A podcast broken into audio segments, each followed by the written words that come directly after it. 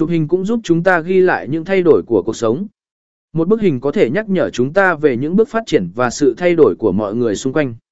Bức hình đầu tiên của một đứa trẻ, những bức hình gia đình qua các giai đoạn khác nhau của cuộc sống, hoặc những bức hình về những người thân yêu đã ra đi tất cả đều là những ghi chú về hành trình cuộc sống và những kỷ niệm quý giá.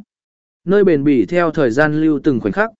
Ngoài ra, việc chụp hình cũng là một cách để chia sẻ những khoảnh khắc đáng nhớ với những người thân yêu.